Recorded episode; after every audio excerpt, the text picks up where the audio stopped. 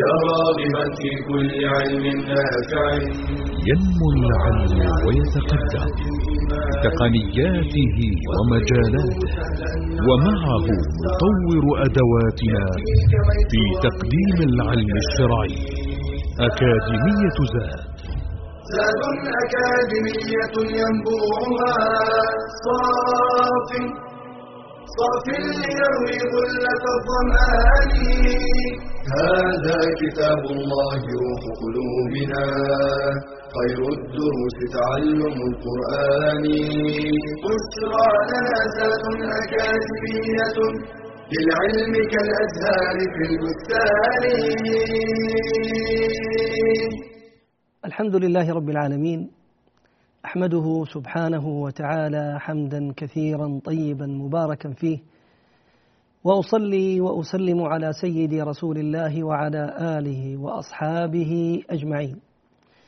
سبحانك لا علم لنا إلا ما علمتنا إنك أنت العليم الحكيم. اللهم علمنا ما ينفعنا وانفعنا بما علمتنا وزدنا علما. ما شاء الله كان. ونعوذ بالله من حال أهل النار. اللهم لا سهل إلا ما جعلته سهلا. وأنت تجعل الحزن إذا شئت سهلا. ثم أما بعد أيها الأحبة الكرام نحييكم في هذا اللقاء. سائلا الله تعالى أن يرزقنا وإياكم التوفيق. أحييكم يا طلبة العلم في كل مكان. أحييكم وأنتم تحاولون جاهدين أن تنالوا اولا رضوان الله تبارك وتعالى بجلوسكم واستماعكم ونهلكم لهذه الفوائد. أهنيكم وأنتم تسيرون إلى رياض الجنة بل وترتعون فيها بإذن الله عز وجل. أهنيكم وأنتم تتشبهون بالأخيار من عباد الله عز وجل الصالحين من الملائكة الأبرار الذين هم في هذا الملكوت العظيم يلتمسون مجالس العلم فيأوون إليها. وكذلك الأخيار من عباد الله عز وجل من المؤمنين الذين اعتادوا الجلوس في رياض الجنة فأنتم كذلك منهم بفضل الله عز وجل.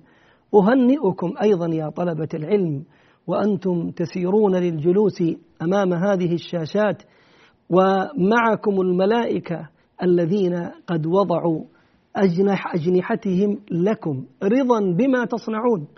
أهنئكم قبل هذا كله برضوان الله تبارك وتعالى.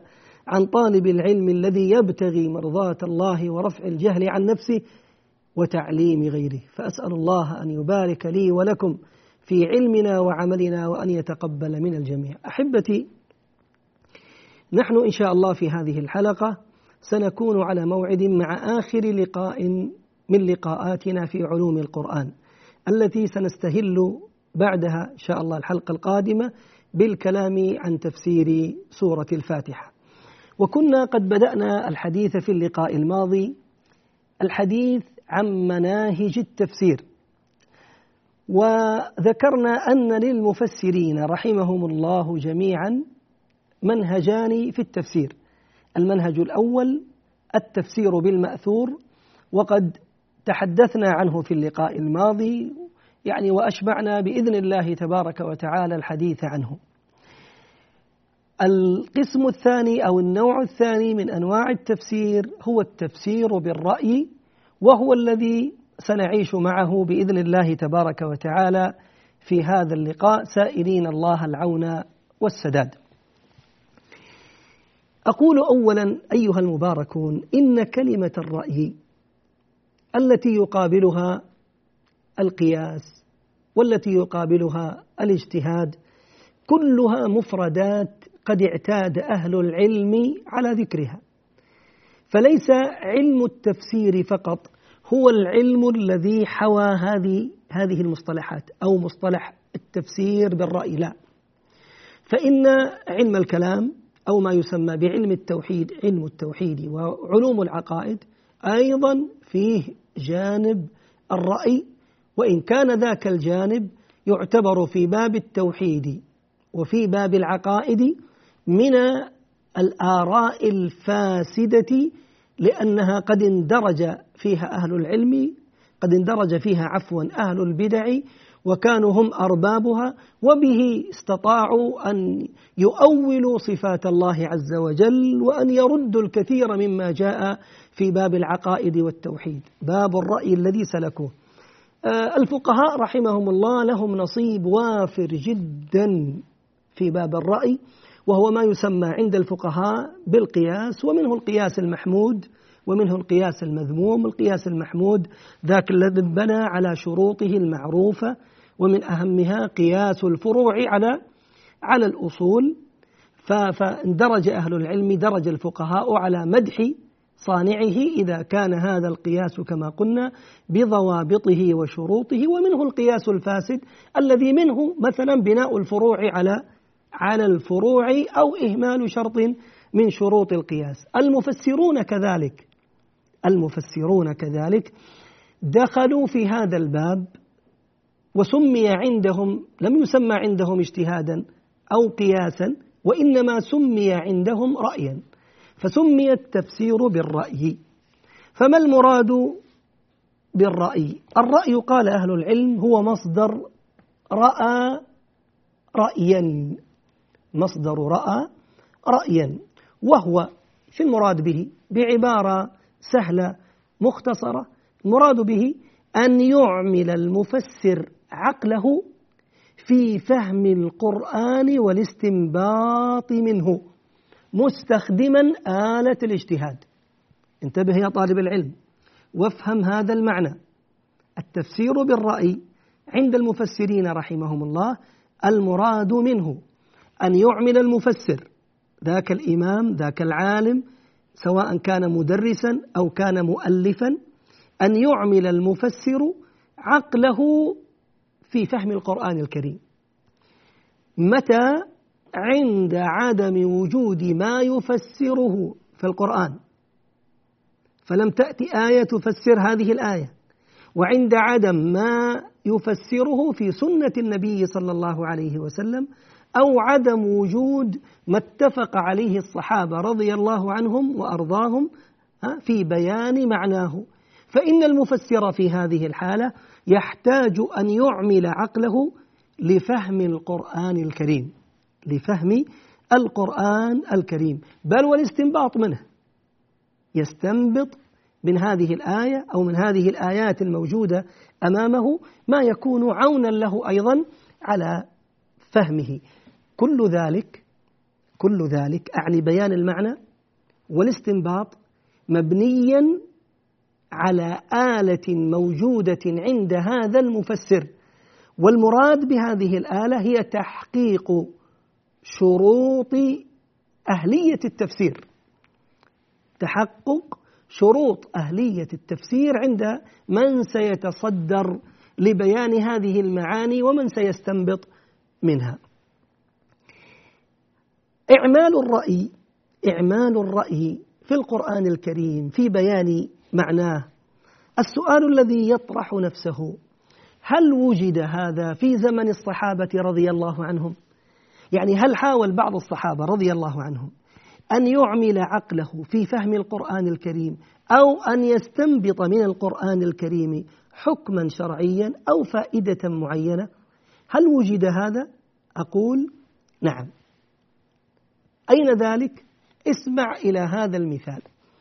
عمرو بن العاص خرج في سرية مع بعض أصحاب النبي صلى الله عليه وسلم وكان هو أمير السرية. فأراد الله تبارك وتعالى في ليلة من الليالي أن يحتلم عمرو بن العاص. احتلم عمرو بن العاص فأصبح بعد احتلامه ها جنبا أصبح جنبا. والجنب قد أحدث حدثا أكبر فلا يجوز له أداء الصلاة إلا بعد أن يتطهر. ناهيك أن يكون إماما لهذه السرية فهو أميرهم والأمير هو الذي سيؤم الناس في صلاتهم. ماذا يفعل عمرو بن العاص؟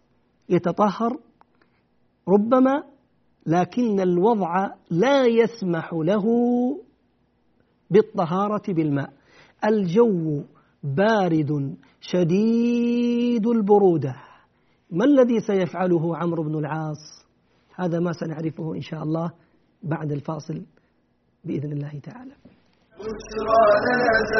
أكاديمية للعلم كالأزهار في البستان.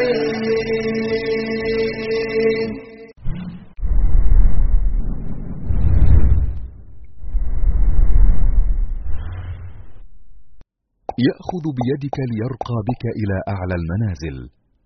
يقف معك وينافح عنك وقت الضيق والكرب. إنه القرآن. ففي الحديث يقال لصاحب القرآن إذا دخل الجنة اقرأ واصعد فيقرأ ويصعد بكل آية درجة حتى يقرأ آخر شيء معه. وحين تأتي أهوال يوم القيامة وشدائده لا يتخلى القرآن عن أصحابه. يقول عليه الصلاة والسلام اقرأوا القرآن فإنه يأتي يوم القيامة شفيعا لأصحابه. بل إن القرآن ينفع صاحبه بكل حرف منه. إن القرآن يرفعك وينفعك في الدنيا والآخرة.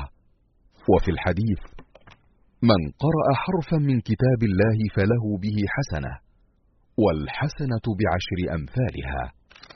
لذلك استحق صاحب القرآن أن يغبط عليه. قال النبي صلى الله عليه وسلم لا حسد إلا في اثنتين رجل آتاه الله القرآن فهو يقوم به آناء الليل وآناء النهار ورجل آتاه الله مالا فهو ينفقه آناء الليل وآناء النهار فكن مع هذا الصاحب الوفي وعش في رحابه فأنت في صفقة رابحة وتجارة لن تبور. إن الذين يتلون كتاب الله وأقاموا الصلاة وأنفقوا مما وأنفقوا مما رزقناهم سرا وعلانية يرجون تجارة لن تبور.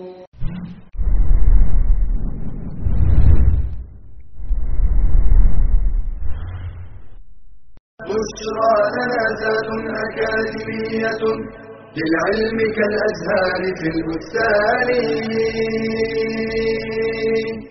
حياكم الله أيها الأحبة وأهلا وسهلا بكم بعد الفاصل. كنا نتحدث عن محاولة بعض الصحابة رضي الله عنهم في التفسير بالرأي وهل وقع ذلك منهم أو لا؟ وقلنا نعم وقع ذلك وذكرنا أو ها نحن نذكر بإذن الله تعالى حادثة عمرو بن العاص التي كنا قد بدأناها قبل الفاصل. عمرو بن العاص أمير على سرية أخرجه فيها عليه الصلاة والسلام أحدث من خلال الاحتلام وجب عليه الغسل التطهر من هذا الحدث الأكبر الجو شديد البرودة لو اغتسل رضي الله عنه وأرضاه ربما هلك ربما مات. ما الذي يفعله؟ قام رضي الله عنه فتيمم. قام فتيمم. ثم صلى بالقوم إماما. فلما عاد إلى النبي صلى الله عليه وسلم عادت هذه السرية. أخبر عليه الصلاة والسلام بما فعل عمرو بن العاص. استدعاه عليه الصلاة والسلام فسأله عما فعل. أصليت بالناس وأنت جنوب يا ابن العاص؟ قال نعم يا رسول الله. لما فعلت ذلك؟ قال يا رسول الله قد كان الجو شديد البرودة فخشيت إن أنا اغتسلت أن أهلك. وقد قال الله تبارك وتعالى ولا تلقوا بأيديكم إلى التهلكة. ولا تلقوا بأيديكم إلى التهلكة. فضحك عليه الصلاة والسلام وأقره على ذلك. أين الرأي هنا من عمرو بن العاص؟ هذه الآية كما حدث أبو أيوب رضي الله عنه وأرضاه قد نزلت في بعض نفر من أصحاب النبي صلى الله عليه وسلم انشغلوا بشيء من الدنيا عن السعي للاخره انشغلوا بشيء من الدنيا بالتجارة ونحوها عن السعي في أمر الآخرة. فعاتبهم الله تبارك وتعالى بهذه الآية قائلا لهم سبحانه وعز وجل ولا تلقوا بأيديكم إلى التهلكة. ولا شك أن عمرو بن العاص يعلم تفسير هذه الآية ويعلم تلك الحادثة التي كانت سببا لنزولها.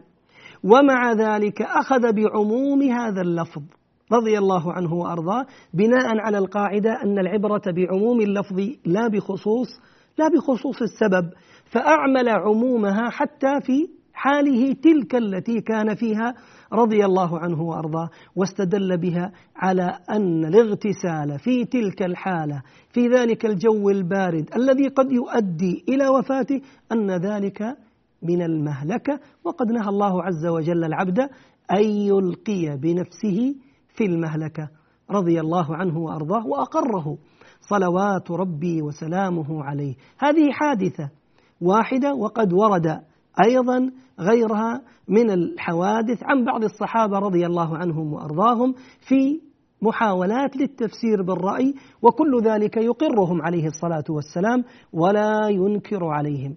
وقبل ذلك كله قول الله تبارك وعز وجل أفلا يتدبرون القرآن أم على قلوب أقفالها؟ وقوله تعالى أفلا يتدبرون القرآن؟ ولو كان من عند غير الله لوجدوا فيه اختلافا كثيرا. ولا يمكن للإنسان أن يعيش متدبرا للقرآن الكريم دون أن يفهم معنى القرآن. وليس كل القرآن الكريم قد بين معناه رسول الله صلى الله عليه وسلم فيحتاج هنا المفسر أن يعمل عقله لفهم القرآن وللاستنباط منه فإذا فهم المعنى استطاع أن يعيش مع القرآن الكريم متدبرا فافهم هذه النقطة يا طالب العلم لماذا أقول هذا الكلام؟ لأن البعض إذا ذكرت له كلمة التفسير بالرأي تراه ينقبض ويحجم. وإذا قيل له هذا الكتاب من الكتب التي تصنف عند العلماء تصنف عند العلماء أنها من التفسير بالرأي تركه فلم ينظر فيه ولم يستفد منه مع أن هذه الكلمة أن هذا الكتاب أو تخصيص كتاب بأنه من التفسير بالرأي سنتحدث عنها إن شاء الله عز وجل في آخر الحلقة ونبين أن عليها بعض المؤاخذات. لكن أقول نحن نبين هذا من أجل أن يفهم طالب العلم أن الرأي المحمود لا ينكر. نعم. وعليه نستطيع أن نقول أن التفسير بالرأي عند أهل العلم ينقسم إلى قسمين. تفسير بالرأي محمود محمود وهو ما كان ذاك المفسر ذلك العالم الذي سيهتم بالتفسير ما كان تفسيره مبنيا على آلة الاجتهاد والتي سنبين أيضا إن شاء الله عز وجل طرف منها بعد قليل فكان في بيانه لرأيه مؤهلا بأن بأن كان يملك آلة الاجتهاد والنظر في كتاب الله عز وجل. وهناك التفسير المذموم. تفسير بالرأي مذموم وهو ذاك التفسير الذي كان باعثه الهوى. وسنذكر أيضا طرفا منه باعثه باعثه البدعة أو كان عياذا بالله مبني على غير آلة اجتهاد. لم يكن هذا العالم لم يكن هذا المفسر. يملك الآلة التي يستطيع بها أن ينظر في كتاب الله عز وجل وأن يبين معانيه. آمل أن يكون هذا الأمر قد فهم. إذا ما كنا نذكره سابقا وندلل عليه هو القسم الأول وهو التفسير بالرأي المحمود وهو الذي درج عليه أهل العلم رحمهم الله. حتى لا تكاد تجد كتابا من كتب التفسير إلا وتتحدث عن هذا الجانب. أعني الرأي المحمود. انظر إن شئت في تفسير الطبري. تفسير القرطبي تفسير ابن عطية تفسير البغوي تفسير الطاهر بن عاشور. خذ ما شئت من كتب التفسير القديمة أو المعاصرة. مع كون كثير منها يصنف على أنه تفسير بالمأثور إلا أنه لا يحرم بيان الرأي. لا يحرم بيان الرأي فتجد للمفسر فيه رأيا ما عدا ما ذكرنا من تفسير الإمام السيوطي كتاب الدر المنثور. هل هناك شروط محددة يجب أن يتقيد بها الذي يريد أن يفسر القرآن تفسيرا بالرأي؟ أقول من العلماء كالراغب الأصفهاني وغيره ذكر أن للمفسر بالرأي شروطا أوصلها بعضهم تتراوح من عشرة شروط إلى يعني خمسة عشر شرطا. تخيل من عشرة شروط إلى خمسة عشر شرطا ابتداء يعني بمعرفة اللغة ومعرفة الإعراب ومعرفة وجوه الدلالات ومعرفة الناسخ والمنسوخ ومعرفة أسباب النزول ومعرفة البلاغة والبيان والبديع وخذ إلى آخره حتى أدخل بعضهم فيه التاريخ والقصص والأخلاق فبالغ يعني مبالغة شديدة. هذا يعني هذه الشروط التي ذكرها بعض المفسرين رحمهم الله. حالهم فيها في ذكرها كحال أصحاب كل فن من الفنون. فإذا جاء الفقيه يريد أن يحدد لك من هو الفقيه. ومتى يستطيع الإنسان أن يكون فقيها ناظرا في علم الفقه في الأدلة الشرعية. يذكر لك أيضا شروط تصل إلى 12 13 شرط. كذلك أهل الحديث كذلك أهل الأصول. لماذا يصنعون ذلك من باب ضبط العلم؟ من باب ضبط العلم وألا يلج في هذا الفن من ليس من أهله وألا يتحدث في هذا الفن من لا يحسنه. فإذا ترك الأمر هكذا سبهلل كما قيل فسيدخل في الفن غير أهله ويبدأ الكلام الذي لا يليق لا سيما إن كان الذي يريد أن يتحدث هو من سيهتم بتفسير كلام الله عز وجل. من سيهتم بتفسير كلام الله عز وجل. ما هو الرأي الصحيح في هذه الشروط؟ بعد الفاصل نعرفه إن شاء الله تعالى. بشرى أكاديمية للعلم كالأزهار في البستان.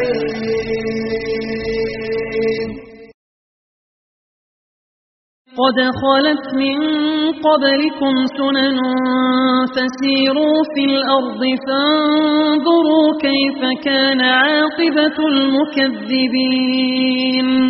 التاريخ مخزن العبر ومعلم الأمم. فيه أخبار السابقين الأول وأسباب التمكين وزوال الدول.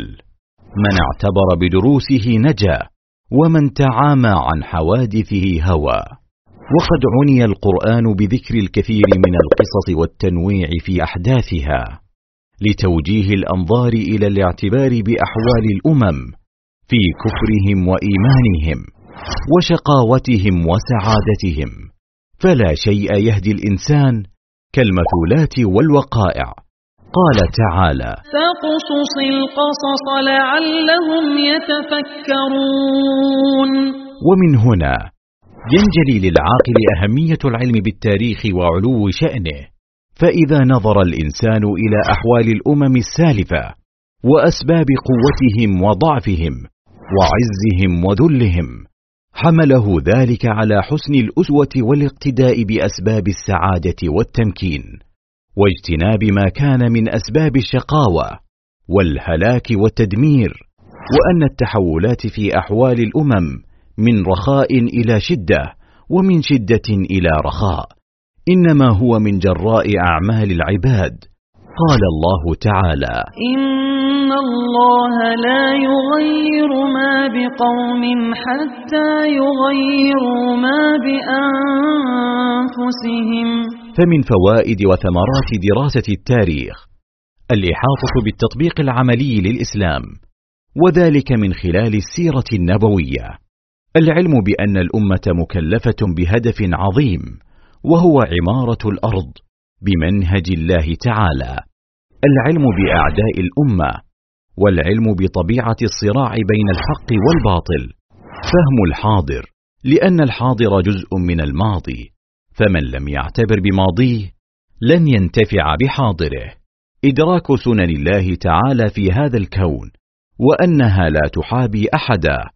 قال تعالى فهل ينظرون إلا سنة الأولين؟ فلن تجد لسنة الله تبديلا. ولن تجد لسنة الله تحويلا. بشرى جنازة أكاديمية للعلم كالأزهار في البستان. مرحبا بكم أحبتي عدنا إليكم بعد الفاصل وكنا نتحدث عن شروط التفسير بالرأي. أحبتي إن ذكر هذه الشروط من أهل التفسير له محله من النظر. ولكل إمام اجتهاد ولكل عالم مكانة. يحق له أن يذكر ما شاء. ولكن الذي ينظر بصدق إلى المفسرين المتأخرين أو من سيتكلم في التفسير من المتأخرين الغالب على حالهم وإن شئنا لو وضعنا نسبة مئوية ربما يعني 98% هم من نقلة علم التفسير. هم من نقلة علم التفسير. أي أنهم سينظرون في كتب أهل التفسير المتقدمة ثم ينقلون إليها إلينا ما كتبه وما سطره أولئك العلماء سواء سواء من كان منهم مفسرا بالأثر أو من كان منهم مفسرا بالرأي مفسرا بالرأي. قد يحتاج هذا الناقل أحيانا إلى مسألة الترجيح بين قولين عند وجود الخلاف بين المفسرين. وهذا الترجيح هو فيه في الغالب متبع متبع لا مجتهد لأن الاتباع هو أخذ القول من العالم بدليله. فربما رجح قول الإمام البغوي على قول الإمام القرطبي لدليل ذكره البغوي غفل عنه مثلا القرطبي من باب المثال. فرجحه ترجيح هذا المتأخر لقول الإمام البغوي إنما هو ترجيح لقول عالم سبقه بدليل أخذه من كلامه. إذا هو ما زال في حكم الناقل لكلام العالم وناقل أيضا لترجيح ذلك العالم. فتطبيق هذه الشروط التي ذكرها العلماء رحمهم الله تطبيق هذه الشروط واشتراطها في الشخص المفسر لا شك أن فيه مبالغة. فيه مبالغة. هذه وجهة نظر يعني خاصة ويذكرها أيضا بعض المعاصرين أنها فيها شيء من المبالغة مما قد يحجب أحيانا باب باب النظر في التفسير وطرح علم التفسير وهو الواقع حقيقة. يعني الآن لو تنظر إلى العالم الإسلامي كم هي تلك الدروس التي تهتم بجانب علم التفسير مع أنه أصل العلوم؟ وأساس العلوم ويحوي كل علم من العلوم. هو العلم الذي يحوي علم الحديث وعلم الفقه وعلم الأصول وعلم المصطلح وخذ علم التاريخ وعلم القصص. سم ما شئت وعلم الأخلاق. هو علم التفسير. يحجم عنه الكثير من طلبة العلم تدريسا أو تأليفا نظرا لتلك الشروط التي جعلها بعض أهل العلم فالكل يتورع. فلا ينقله للناس ولا يبينه للناس والسبب هو مثل هذه الشروط التي جعلت وربما أغلقت أو يعني حدت كثيرا كثيرا من طلبة العلم عن الولوج في هذا الباب. فالتخفيف في هذه الشروط ولا أقول استبعاد الكثير منها بل إن الطالب سيكون ناقلا لما سينقله عن عن العلماء. يركز طالب العلم على علم مهم جدا وهو الذي لا يسع المفسر تركه أبدا الذي هو علم اللغة. الذي هو علم اللغة. هو الأساس في هذا الطرح الذي سيطرحه طالب العلم. كل هذا أيها الأحبة إذا كان هذا التفسير بالرأي هو التفسير المحمود.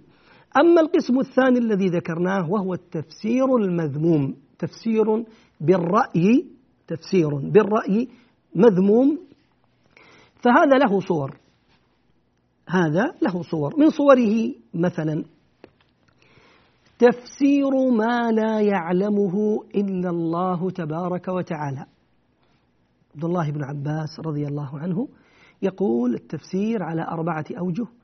تفسير تعرفه العرب من لغتها مستنده اللغة وتفسير لا يسع أحد من الناس جهله يعرفه كل الناس وتفسير لا يعلمه إلا أهل العلم وتفسير لا يعلمه إلا الله تبارك وعز وجل.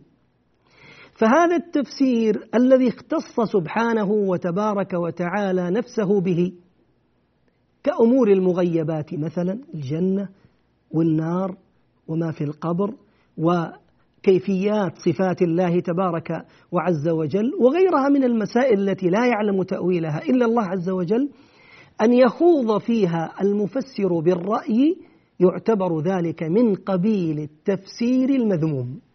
يعتبر ذلك من قبيل التفسير المذموم الذي يجب أن يقف عنه هذا الإنسان ولا يخوض فيه مهما كان الأمر. أيضا من التفسير المذموم تفسير بالرأي مذموم منه التفسير الذي يناقض لاحظ التفسير الذي يناقض التفسير المنقول عن رسول الله صلى الله عليه وسلم أو عن أصحابه الكرام أو عن التابعين ويضيف بعضهم أو تابعيهم من أصحاب القرون المفضلة. فإذا جاء إنسان بتفسير يناقض قول رسول الله صلى الله عليه وسلم أو التفسير بالمأثور أو أعرض إعراضا كاملا عما ورد في التفسير بالمأثور واعتمد اعتمادا كليا على نظره هو على رأيه هو فلا شك أن هذا تفسير بالرأي مذموم تفسير بالرأي مذموم وهذا يفعله كثيرا المبتدعة كما سنبين إن شاء الله عز وجل بعض الأمثلة في مثل هذا الباب. أيضا من هذا التفسير بالرأي المذموم التفسير باللغة مفردة. دون النظر إلى المخاطب والمخاطب وبيئة التنزيل وسبب النزول فيعتمد في تفسيره على اللغة فقط. ولا شك أن هذا خلل وزلل وخطل ينبغي أن يبتعد عنه المفسر. لأنه عندنا حقائق شرعية وعندنا حقائق لغوية.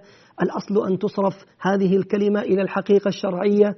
إذا يعني جاءت أمام الحقيقة اللغوية وأقيموا الصلاة الصلاة لها معنى شرعي ولها معنى لغوي. الأصل أن تحمل على هذا المعنى الشرعي ويترك المعنى اللغوي هنا في هذه الآية إلا في مواضع وهكذا.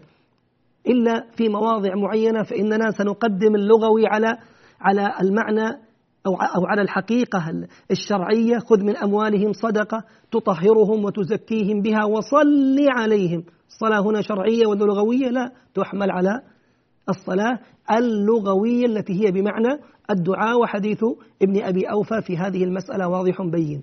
أقصد أن الاعتماد فقط على اللغة العربية بغض النظر عن المخاطب والمخاطب وسبب النزول الذي كان سيحدث عند الإنسان خللا كبيرا في إبدائه لرأيه ويعد ذلك من الرأي المذموم.